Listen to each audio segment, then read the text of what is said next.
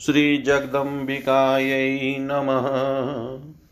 ॐ ऐं क्लीं चामुण्डायै विच्चे श्रीमद्देवी भागवत महापुराण द्वितीयस्कन्धत प्रथमोऽध्याय। ब्राह्मण के साप से अद्रिका अप्सरा का मछली होना और उससे राजा मत्स्य तथा मत्स्य गंधा की उत्पत्ति। ऋषय ऊचु। आश्चर्यकरमे तत्ते वचनं गर्भहेतुकं सन्देहोऽत्र समुत्पन्न सर्वेषां नस्तपस्विनाम् माता व्यासस्य मेधाविनाम्ना सत्यवतीति च विवाहिता पुरा ज्ञाता राज्ञा सन्तन सन्तनुना यथा। तस्याः पुत्रः कथं व्यासः सती स्वभवने स्थिता? ईदृशी सा कथं? राज्ञा पुनः सन्तनुनावृता तस्यां पुत्राबुभो जातौ, तत्त्वं कथय सुव्रतविस्तरेण महाभाग कथां परं पावनीम्। उत्पत्तिं वद व्यासस्य सत्यवत्यास्तथा पुनः श्रोतुकामा पुनः सर्वे ऋषय संसितव्रता। श्रुत उवाच, प्रणम्य परमां शक्तिं चतुर्वर्गप्रदायिनीम् आदिशक्तिं वदिष्यामि कथां पौराणिकीं शुभाम्। यस्योच्चारणमात्रेण सिद्धिर्भवति शाश्वती व्याजेनापि बीजस्य वाग्भवस्य विशेषत। सम्यक् सर्वात्मना सर्वैः सर्वकामार्थसिद्धये स्मर्तव्या सर्वथा देवी वाञ्छितार्थप्रदायिनी राजोपरिचरो नाम धार्मिकसत्यसङ्गर चेदिदेशपति श्रीमान् बभुवद्विजपूजक तपसा तस्य तुष्टेन विमानं स्फटिकं शुभं, दत्तमिन्द्रेण ततस्मै सुन्दरं प्रियकाम्यया। तेनारूढस्तु सर्वत्र याति दिव्येन भूपति न भूमा भूपरिस्तोऽसौ तेनोपरिचरो वसु। विख्यातः सर्वलोकेषु धर्मनित्यस भूपति, तस्य भार्या वरारोहा गिरिका नाम सुन्दरी। पुत्राश्चास्य महावीर्या पञ्चाशन्नमितौजस पृथग्देशेषु राजान् स्थापितास्तेन भूभुजा।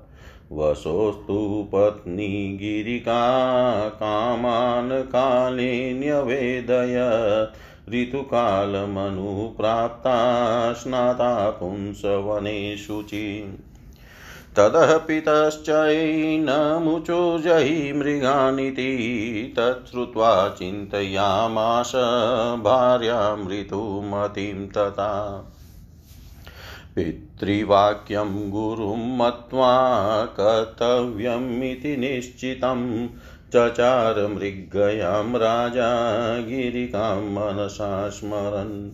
वने स्थितः स राजसिश्चिते सस्मारभामिनीम् अतीव रूपसम्पन्ना साक्षात् श्रियमिवापराम् तस्य रेतः प्रचस्कन्द स्मरतस्तां च कामिनीं वटपत्रे तु तद्राजास्कन्नमात्रं समाक्षिपत्। इदं वृता परिष्कन्नं, त्रेतो वै न भवेत् कथं ऋतुकालं च विज्ञाय मतिं चक्रे नृपस्तथा।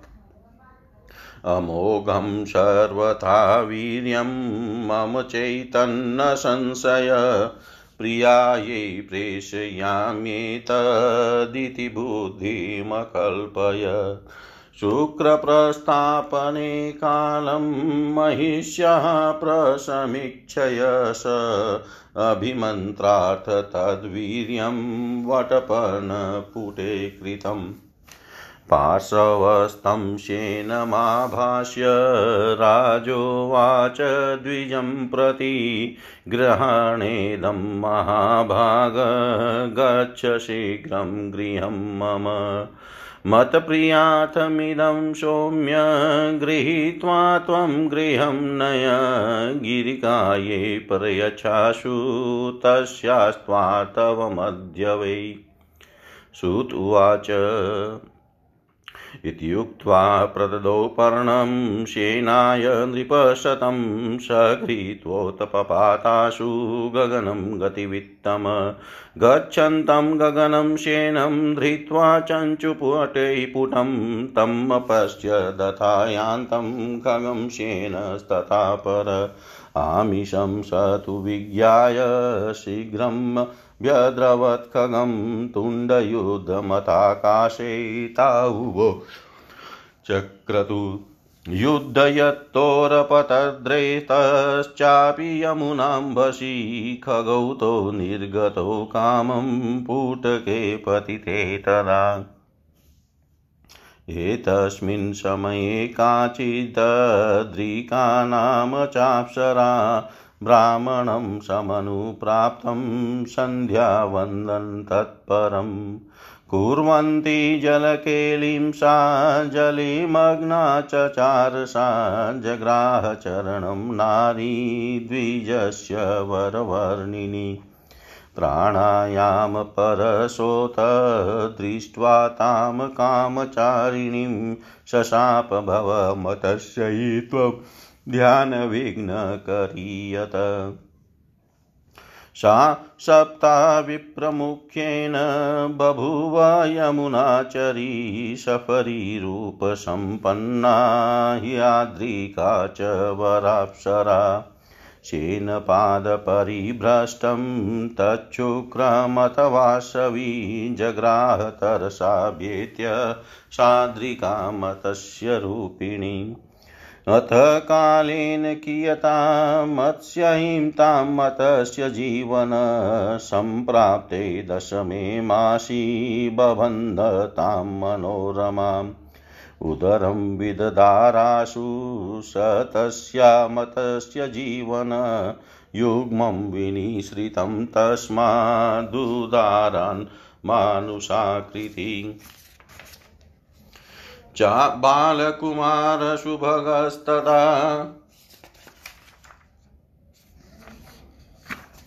बालकुमारशुभगस्तथा कन्याशुभालला दृष्टवाश्चर्यमिदं सोत विस्मयं परमं गत।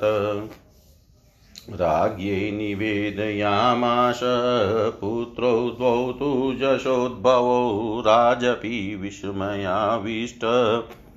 सूतं जग्राहतं शुभम् समतस्यो नाम राजाशो धार्मिकसत्यसङ्गर वसुपुत्रो मातेजा, पित्रा तुल्यपराक्रम। कालिका वसुना दत्ता, तरसा जलजीविने नामना कालिति विख्याता, तदा मतस्योदरीति च। मतस्य गन्धेति नाम्ना वै गुणेन समजायत, विवर्धमाना दासस्य गृहे सा वासवी शुभा ऋषय ऊचु अद्रिका मुनिना सप्ता, मत्स्यै जाता वराप्सरा विदारिता च दासेन, मृता च भक्षिता पुनः। किं बभूव पुनस्तस्याप्सराया वदस्वत, सा पश्यान्तं कथं सूत कथं स्वर्गमवापसा। श्रुत्वाच। सप्ता यदा समुनीना विस्मिता सम्बभूवः। स्तुतिं चकार विप्रस्य दिनेव रुदति तदा। दयावान् ब्राह्मणः प्राहतां तदा रुदतीं स्त्रियं। मा शोकं कुरु कल्याणी शापान्तं ते वदाम्यहम्। मतक्रोधशापयोगेन मतस्य योनिं गता शुभे मानुषो जनयित्वा त्वं शापमोक्षं वाप्स्यसि। इति उक्ता तेन सा प्राप मतस्य देहं नदीजले बालकौ जलयित्वा सा मृता मुक्ता च शापत। सन्त्यज्य रूपं मतस्यस्य दिव्यरूपं वाप्य च जगामामरमार्गं च शापान्ते वरवर्णिनि।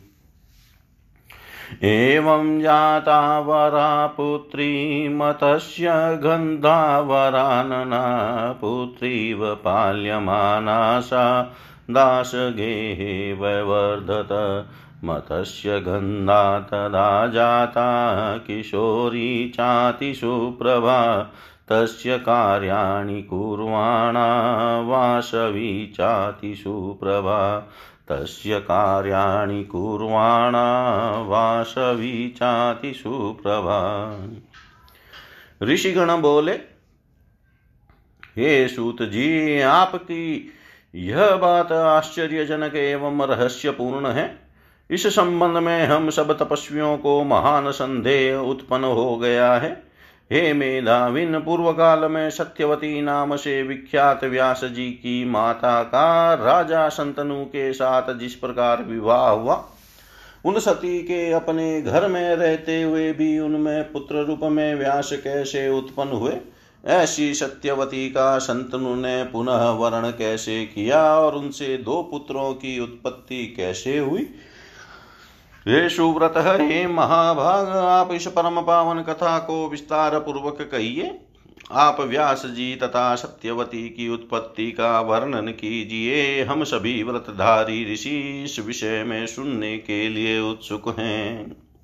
सूत जी बोले, मैं चतुर्वर्ग धर्म, अर्थ काम, मोक्ष प्रदान करने वाली परमादि शक्ति को प्रणाम करके यह शुभ पौराणिक कथा कहूँगा। जिनके विशिष्ट वाग भव बीज मंत्र हिंग का किसी भी बहाने से उच्चारण करते ही शाश्वती सिद्धि प्राप्त हो जाती है। उन इच्छित फल देने वाली भगवती का सभी लोगों को अपनी समस्त कामनाएँ पूर्ण करने के लिए समर्पण भाव से सम्यक स्मरण करना चाहिए। उपरिचर नाम के एक सत्यवादी धर्मात्मा ब्राह्मण पूजक तथा श्रीमान राजा हुए जो चेदी देश के शासक थे। उनकी तपस्या से संतुष्ट होकर देवराज इंद्र ने उन्हें प्रसन्न करने के लिए स्फटिकमणि का बना हुआ एक सुंदर तथा दिव्य विमान दिया। उस दिव्य विमान पर चढ़कर चेदी राज सर्वत्र विचरण करते थे। वे कभी भूमि पर न उतरने तथा पृथ्वी से ऊपर ही ऊपर चलने के कारण सभी लोकों में ऊपरी चर वसु के नाम से प्रसिद्ध हुए वे राजा अत्यंत धर्मपरायण थे। उनकी धर्म पत्नी का नाम गिरी का था, जो रूपवती तथा सुंदरी थी। महाराज परिचर के पाँच पुत्र हुए जो बड़े महान वीर एवं परम प्रतापी थे। यथा समय उन्होंने अपने राजकुमारों को अलग अलग देशों का राजा बना दिया। एक बार राजा वसु की पत्नी गिरिका ने ऋतुकाल के स्नान से पवित्र होकर राजा से पुत्र प्राप्ति की कामना की।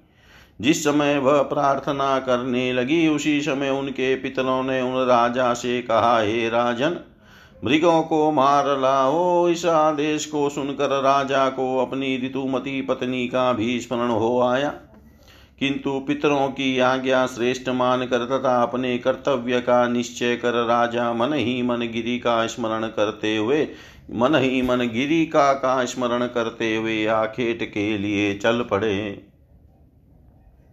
वन में रहते हुए राजा वसु साक्षात दूसरी लक्ष्मी के समान रूपवती अपनी पत्नी का स्मरण करने लगे।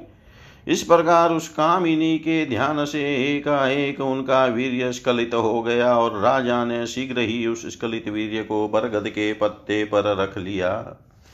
यह स्खलित तेज व्यर्थ न हो, यह सोच कर तथा स्त्री का ऋतुकुआल जान कर उन्होंने ऐसा निश्चय कर लिया कि मेरा तेज सर्वथा अमोघ है। इसमें संदेह नहीं है अतः अवश्य ही इसे मैं रानी के पास भेज दूँ। राजा जब उस वीर्य को बरगद के धोने में रखकर अपनी रानी के पास भेजने लगे, तब उन्होंने रानी का ऋतुकाल जानकर उस वीर्य को अभिमंत्रित किया। राजा ने पास ही बैठे हुए बाज पक्षी को बुलाकर उससे कहा, हे महाभाग, तुम इसे ग्रहण करो और शीघ्र ही मेरे घर चले जाओ। ये सौम्य मेरा हित करने के लिए इसे लेकर तुम मेरे घर जाओ और इसे शीघ्र ही गिरिका को दे देना, क्योंकि आज ही उसका ऋतुकाल है। सूत जी बोले, ऐसा कहकर नृपश्रेष्ठ ने बाज को वह दोना दे दिया और वह द्रुतगामी बाज भी उसे लेकर शीघ्र ही आकाश में उड़ने लगा। चौंच में पत्ते का दोना लेकर आकाश में उड़ते हुए उस बाज को एक दूसरे बाज पक्षी ने अपनी ओर आते हुए देखा। बाज की चौंच में मांस का टुकड़ा समझकर तत्काल उसने उस बाज पर आक्रमण कर दिया। दोनों बाजों के बीच आकाश में चौचों से घुर युद्ध होने घोर युद्ध होने लगा उन दोनों के युद्ध करते समय वीर्य वाला वह दोना यमुना जी के जल में जा गिरा। दोने के गिर जाने पर दोनों पक्षी वहाँ से यथेच्छ दिशा में चले गए। उसी समय अद्रिका नाम की एक अप्सरा जल में निमग्न होकर जल क्रीड़ा कर रही थी। उस सुंदरी स्त्री ने वहाँ पर उपस्थित संध्या वंदन करने में तत्पर एक ब्राह्मण को देखा और उन ब्राह्मण का पैर पकड़ लिया। प्राणायाम करते हुए ब्राह्मण ने उस शिवचाचारिणी को देख कर उसे शाप दे दिया कि तुमने मेरे ध्यान में विघ्न डाला है, अतएव तुम मछली हो जाओ। इस प्रकार ब्राह्मण श्रेष्ठ से शाप पाकर वह अद्रिका नाम की रूपवती श्रेष्ठ अप्सरा मछली बनकर यमुना के जल में विचरने लगी। बाज के पादाघात से गिरे हुए उस वीर्य के पास जाकर मत्स्य रूप धारिणी अद्रिका अप्सरा ने उसे शीघ्रता पूर्वक निगल लिया। कुछ समय बाद दस महीने बीतने पर एक मछुआरे ने उस सुंदर मछली को अपने जाल में फांस लिया। उस मछुआरे ने शीघ्र ही उस मछली का पेट चिर दिया। उसके उदर से मनुष्य के आकार वाली जुड़वा संतति निकली। उन दोनों में एक रूपवान बालक था तथा एक सुंदर मुख वाली बालिका थी। इस अद्भुत घटना को देखकर वह अत्यंत, वह भी अत्यंत विस्मित हुआ। उसने मछली के पेट से निकले उन दोनों बच्चों को राजा ऊपरिचर को सौंप दिया। राजा भी आश्चर्यचकित हुआ और उसने उस सुंदर पुत्र को ले लिया। वह वसुपुत्र मत्स्य नामक राजा वह जो अपने पिता के समान ही धर्मात्मा सत्य प्रतिज्ञ महातेजस्वी तथा पराक्रमी था। राजा ऊपरीचर वसु ने वह कन्या उस मछुआरे को ही दे दी, जो आगे चलकर काली तथा मत्स्योदरी नाम से प्रसिद्ध हुई। अपने गुण विशेष के कारण वह मत्स्य गंधा नाम से कही जाने लगी। उस मछुआरे ए दास के घर व सुंदरी वासवी धीरे धीरे बढ़ने लगी। ऋषिगण बोले, हे सूत जी मुनि के द्वारा शापित वह अद्रिका नाम की श्रेष्ठ अप्सरा जब मछली हो गई और मछुआरों ने उसे चीर डाला, तब वह मर गई। अथवा उसने उसे खा लिया। उस अप्सरा का फिर क्या हुआ? उसके साप की समाप्ति कैसे हुई और उसे पुनः स्वर्ग कैसे मिला, यह बताइए। सूत जी बोले, जब मुनि ने उसे साप दिया, तब वह विस्मित हो गई और दीनता पूर्वक रोती हुई इस ब्राह्मण की स्तुति करने लगी। दयालु ब्राह्मण ने उस रोती हुई स्त्री से कहा, हे कल्याणी, तुम शोक न करो। मैं तुम्हारे साप का अंत का, साप के अंत का उपाय बताता हूँ। हे सुबह मैंने क्रुद्ध होकर जो साप दिया है, उसे तुम मत्स्य योनि को प्राप्त होगी। किंतु तुम अपने उदर से एक युग्म मानव संतान उत्पन्न कर इस साप से मुक्त हो जाओगी। उनके ऐसा कहने पर वह यमुना जल में मछली का शरीर पाकर तथा दो संतानों को उत्पन्न करके मर गई और साप से मुक्त हो गई।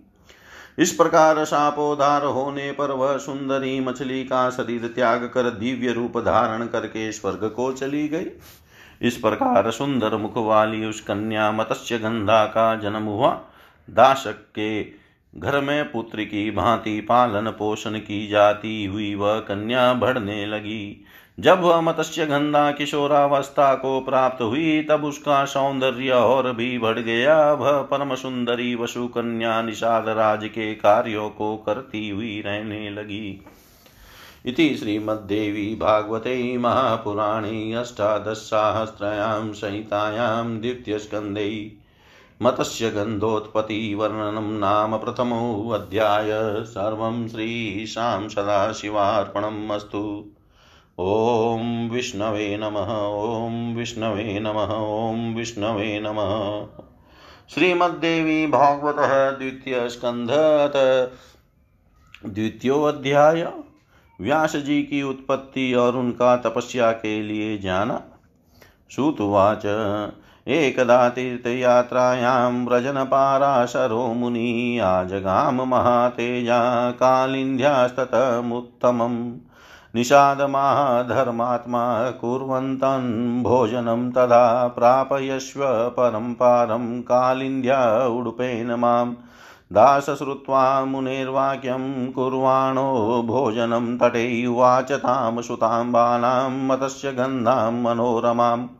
उडे, उडपे, उडुपेन मुनिं बालै परं पारं नयस्वः गन्तुकामोऽस्ति धर्मात्मा तापसोऽयं शुचिस्मिते इत्युक्ता सा तदा पित्रा मतस्य गन्धात् वासवि। उडुपे मुनिमासीनं संवाहयति भामिनी। व्रजनसूर्यसूतातो हे भावित्वा देवयोगतः कामातस्तु मुनिर्जातो दृष्ट्वा तां चारुलोचनाम् ग्रहीतु कामः स मुनि दृष्ट्वा व्यञ्जितयौवनां दक्षिणेन करेणीनाम स्पर्शदक्षिणे करे। तमुवाचासितापाङ्गी स्मितपूर्वमिदं वच कुलस्य सदृशं वः किं, श्रुतस्य तपःश्च किम्। त्वं वै वसिष्ठदायारकुलशीलसमन्वित किं चिकित्ससि धर्मज्ञ मन्मथेन प्रपीडित। दुर्लभं मानुषं जन्मं भुवि ब्राह्मणशतं तत्रापि दुर्लभं मन्ये ब्राह्मणत्वं विशेषत।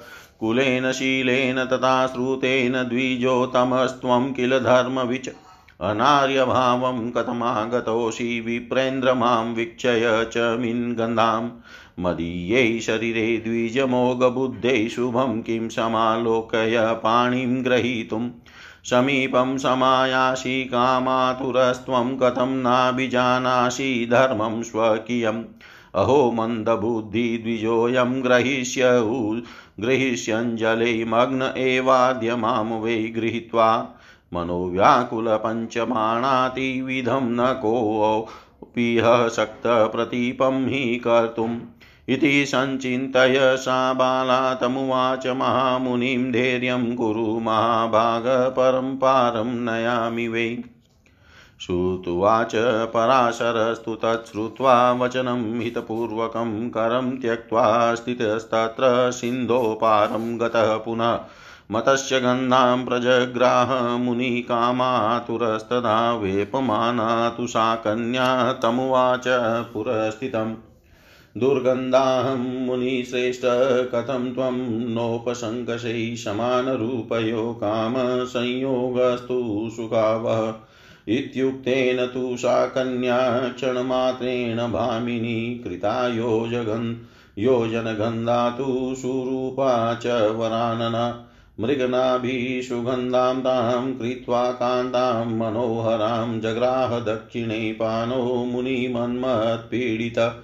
ग्रहीतु कामं तं प्राह नाम्ना सत्यवती शुभा, मुने पश्यति लोकोऽयं पिता चैव तटस्थितः।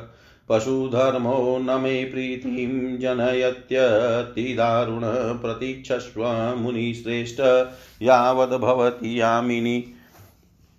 रात्रौ व्यवाय उद्दिष्टो दिवानमनुजस्य हि दिवासङ्गे महान् दोष पश्यन्ति किल मानवा।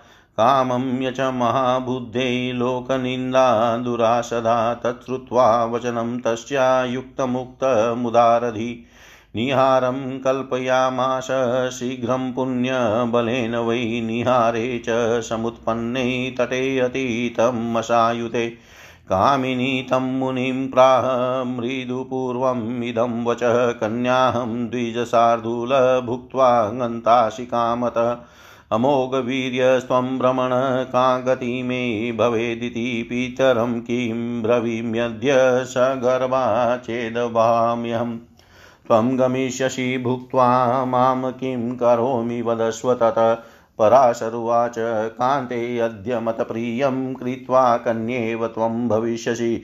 वृणीष्व च वरं वीरूयं त्वमीचसि मामिनि। सत्यवत्युवाच, यथा मे पितरो लोके न जानीतो हि मानद कन्याव्रतं न मे हन्या तथा कुरु द्विजोतम। पुत्रश्च त्वत्समः कामं भवेदद्भुतवीर्यवान् गन्धोऽयं सर्वदा मे स्याद्यो वनं च नवं नवम् पराशरुवाच। शृणु सुन्दरी पुत्रस्ते विष्णवंशसम्भव शुचि। भविष्यति च विख्यातस्त्रैलोक्यवर्वर्णिनि केनचित् कारणेनाहं जातकामातुरस्त्वयि। कदापि च न सम्मोहो भूतपूर्वो वरानने दृष्ट्वा चाप्सरसां रूपं सदाहं धैर्यमावम् देवयोगेन वीक्ष्य त्वां कामस्य वशगो भवं तत् किञ्चित् कारणं विधि देवं हि दुरतिक्रमम् दृष्टवाहं चातिदुर्गन्धां त्वां कथं मोहमाप्नुयां, पुराणकर्तां पुत्रस्ते भविष्यति वरानने। वेदविद्भा, वेदविभा, विदभागकर्ता च ख्यातश्च भुवनत्रये श्रुत्वाच इत्युक्त्वा तां वशं यातां भुक्त्वा स मुनिशतं। जगाम तरसा स्नात्वा कालिन्दीसलिले मुनि सापि सत्यवती जाता, सद्यो गर्भवती सती। शुशुवे यमुनाद्वीपे पुत्रं काममीवापरं, जातमात्रस्तु तेजस्वी तामुवाच स्वमातरम् तपस्येव मनः कृत्वा विविशे चातिवीर्यवान् गच मातर्यथा कामं गच्छाम्यहमतः परम्। तपः कर्तुं महाभागे दर्शयिष्यामि वै स्मृतः मातर्यदा भवेत् कार्यं तौ किञ्चिदनुत्तमम्। स्मर्तव्याोऽहं तदा शीघ्रमागमिष्यामि भामिन स्वस्ति अस्तु गमिष्यामि त्यक्त्वा चिन्तां सुखं वश। इत्युक्त्वा निर्ययो व्यास सापि पित्रन्तिकं गता द्वीपे न्यतस्तया बालास्तस्माद्द्वैपायनोऽभवत् जातमात्रो जगामाशु वृद्धिं विष्णवंशयो गततीते तीते कृत्स्नानश्चचार तपोत्तमम्। एवं द्वेपायनो यज्ञै सत्यवत्यां पराशराच्चकार वेदशाखाश्च प्राप्तं ज्ञात्वा कलेर्युगम्। वेदविस्तारकरणाद्वयासनामाभवन्मुनिपुराणसंहिताश्चक्रै महाभारतमुत्तमम्।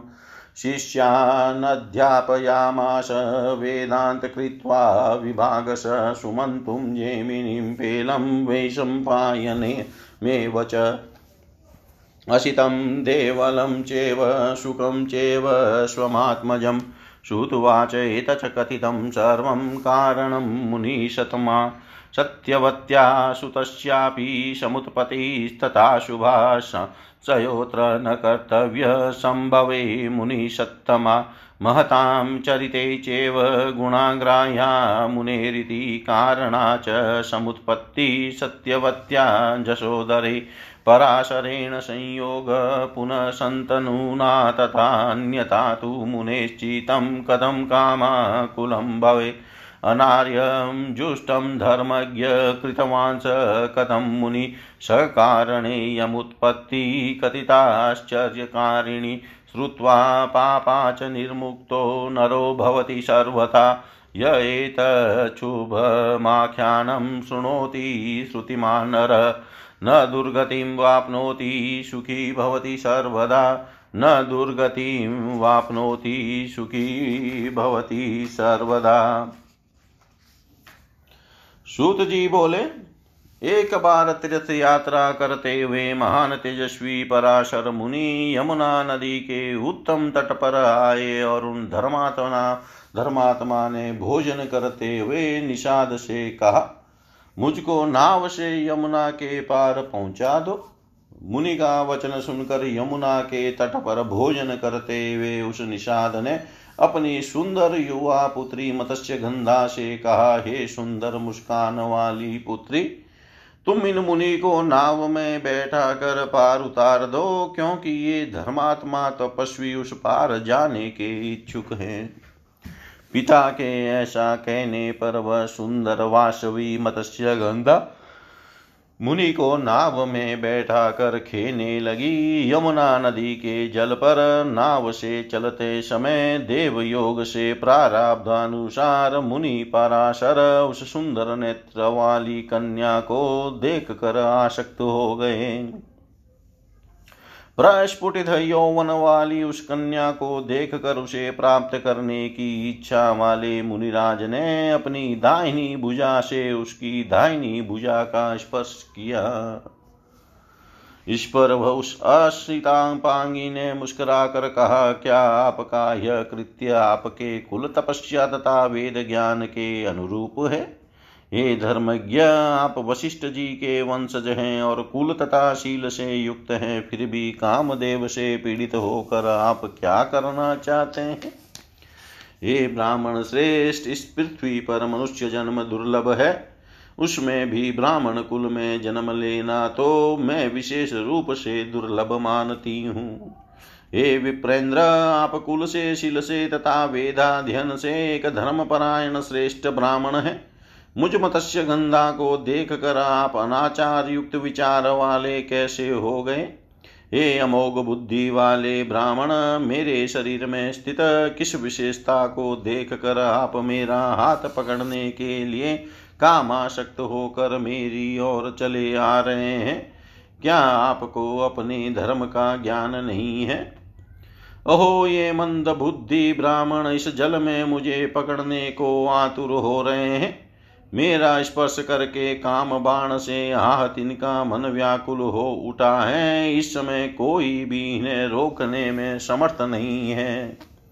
ऐसा सोचकर उस निषाद कन्या ने महा महामुनि पराशर से कहा, हे माँ, भाग, आप धैर्य धारण करें।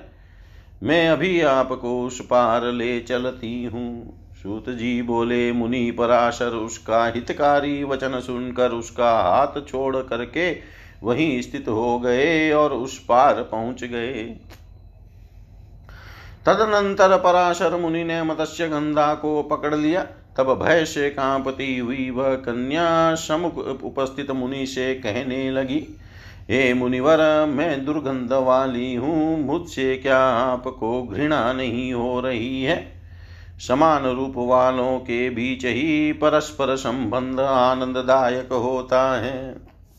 मत्स्य गंधा के ऐसा कहते ही पराशर मुनि ने क्षण मात्र में अपने तपोबल से उस भामिनी कन्या को सुमुखी रूपवती तथा योजन गंधा बना दिया। उसे कस्तूरी की सुगंध वाली मनोहर स्त्री बनाकर कामातुर मुनिराज ने अपने दाहिने हाथ से उसे पकड़ लिया। तब सत्यवती नाम वाली उस सुंदरी ने संयोग की कामना वाले मुनि से कहा, हे मुने तट पर स्थित मेरे पिता तथा सभी लोग यहाँ हमें देख रहे हैं। हे मुनि श्रेष्ठ, यह भीषण पशुवत व्यवहार मुझे अच्छा नहीं लगता। जब तक रात नहीं हो जाती, तब तक प्रतीक्षा कीजिए।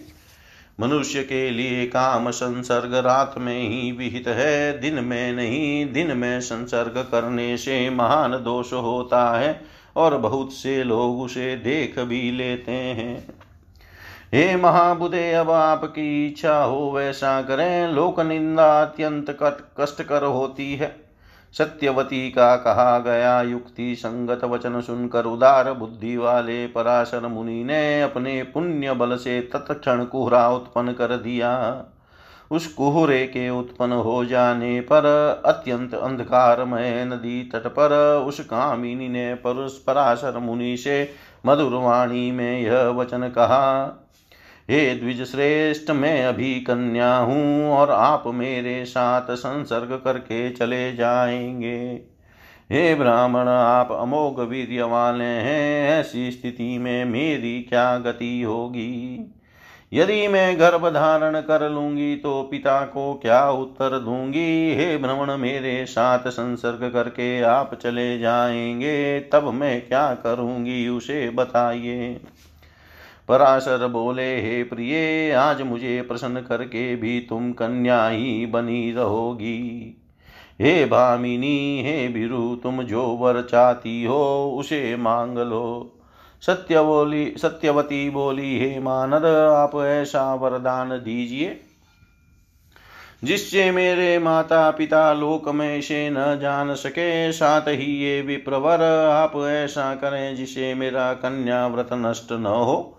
और जो पुत्र उत्पन्न हो, वह आप ही के समान अपूर्व ओजस्वी हो। मेरी यह सुगंध सदा बनी रहे और मेरा यौवन नित नूतन बना रहे। पराशर बोले, हे सुंदरी, सुनो। तुम्हारा पुत्र पवित्र तथा भगवान विष्णु के अंश से अवतीर्ण होगा। हे सुंदरी, वह तीनों लोकों में विख्यात होगा। मैं तुम्हारे ऊपर किसी कारण विशेष से ही कामाशक्त हुआ हूँ। हे सुमुखी, मुझे ऐसा मोह पूर्व में कभी नहीं हुआ।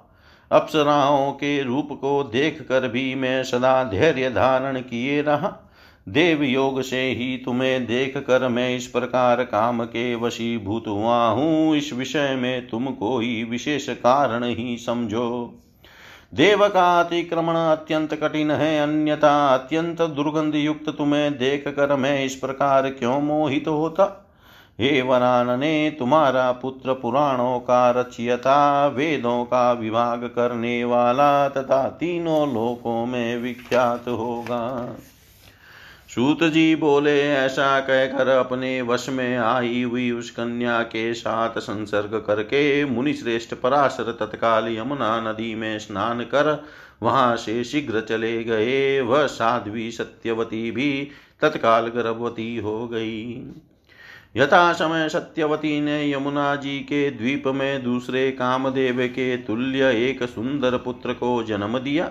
उत्पन्न होते ही उस तेजवान पुत्र ने अपनी माता से कहा, हे माता, मन में तपस्या का निश्चय करके ही अत्यंत तेजस्वी में गर्भ में प्रविष्ट हुआ था। हे महाभागे, अब आप अपनी इच्छा अनुसार कहीं भी चली जाएँ और मैं भी यहाँ से तप करने के लिए जा रहा हूँ। हे माता, आपके स्मरण करने पर मैं अवश्य ही दर्शन दूँगा। हे माता, जब कोई उत्तम कार्य आ पड़े, तब आप मेरा स्मरण कीजिएगा। मैं शीघ्र ही उपस्थित हो जाऊँगा। हे भामिनी, आपका कल्याण हो, अब मैं चलूँगा। आप चिंता छोड़कर सुखपूर्वक रहिए। ऐसा कहकर व्यास जी चले गए और वह सत्यवती भी अपने पिता के पास चली गई। सत्यवती ने बालक को यमुना द्वीप के में जन्म दिया था। अतः वह बालक द्वेपायन नाम से विख्यात हुआ। विष्णु भगवान के अंशावतार होने के कारण वह बालक उत्पन्न होते ही शीघ्र बड़ा हो गया तथा अनेक तीर्थों में स्नान करता हुआ उत्तम तप करने लगा। इस प्रकार पराशर मुनि के द्वारा सत्यवती के गर्भ से द्वेपायन उत्पन्न हुए और उन्होंने ही कली युग में, युग को आया जानकर वेदों को अनेक शाखाओं में विभक्त किया। वेदों का विस्तार करने के कारण ही उन मुनि का नाम व्यास पड़ गया। उन्होंने ही विभा, विभिन्न पुराण संहिताओं तथा श्रेष्ठ महाभारत की रचना की। उन्होंने ही वेदों के अनेक विभाग करके उसे अपने शिष्यों सुमंतु जैमिनी पहलवे सम्पायन असित देवल और अपने पुत्र सुखदेव जी को पढ़ाया। सूत जी बोले, हे श्रेष्ठ मुनियो, मैंने यह सब उत्पत्ति का कारण आप लोगों से बता दिया। साथ ही सत्यवती के पुत्र व्यास जी की पवित्र उत्पत्ति का वर्णन कर दिया है। हे श्रेष्ठ मुनिगण व्यास जी की इस उत्पत्ति के विषय में आप लोगों को संदेह नहीं करना चाहिए। महापुरुषों के चरित्र से केवल गुण ही ग्रहण करना चाहिए। किसी विशेष कारण से ही मुनि व्यास का तथा मछली के उदर से सत्यवती का जन्म, पराशर मुनि के साथ उनका संयोग और फिर राजा संतनु के साथ उनका विवाह हुआ। अन्यथा मुनि पराशर का चित काम आसक्त ही क्यों होता? और धर्म के ज्ञाता वे महामुनि पराशर अनार्य लोगों द्वारा आचरित किया जाने वाला ऐसा कृत्य क्यों करते?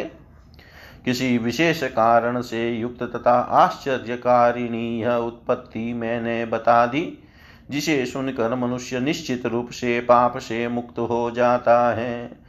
जो श्रुति परायण मनुष्य इस शुभ आख्यान को सुनता है, वह दुर्गति को प्राप्त नहीं होता है, तथा सर्वदा सुखी रहता है। इति श्रीमद्देवी भागवते महापुराणे अष्टादशसाहस्रायां सहितायां द्वितीयस्कन्धे व्यासजन्मवर्णनं नाम द्वितीयोऽध्याय। सर्वं श्रीशां सदाशिवार्पणम् अस्तु, ॐ विष्णवे नमः। ॐ विष्णवे नमः। ॐ विष्णवे नमः।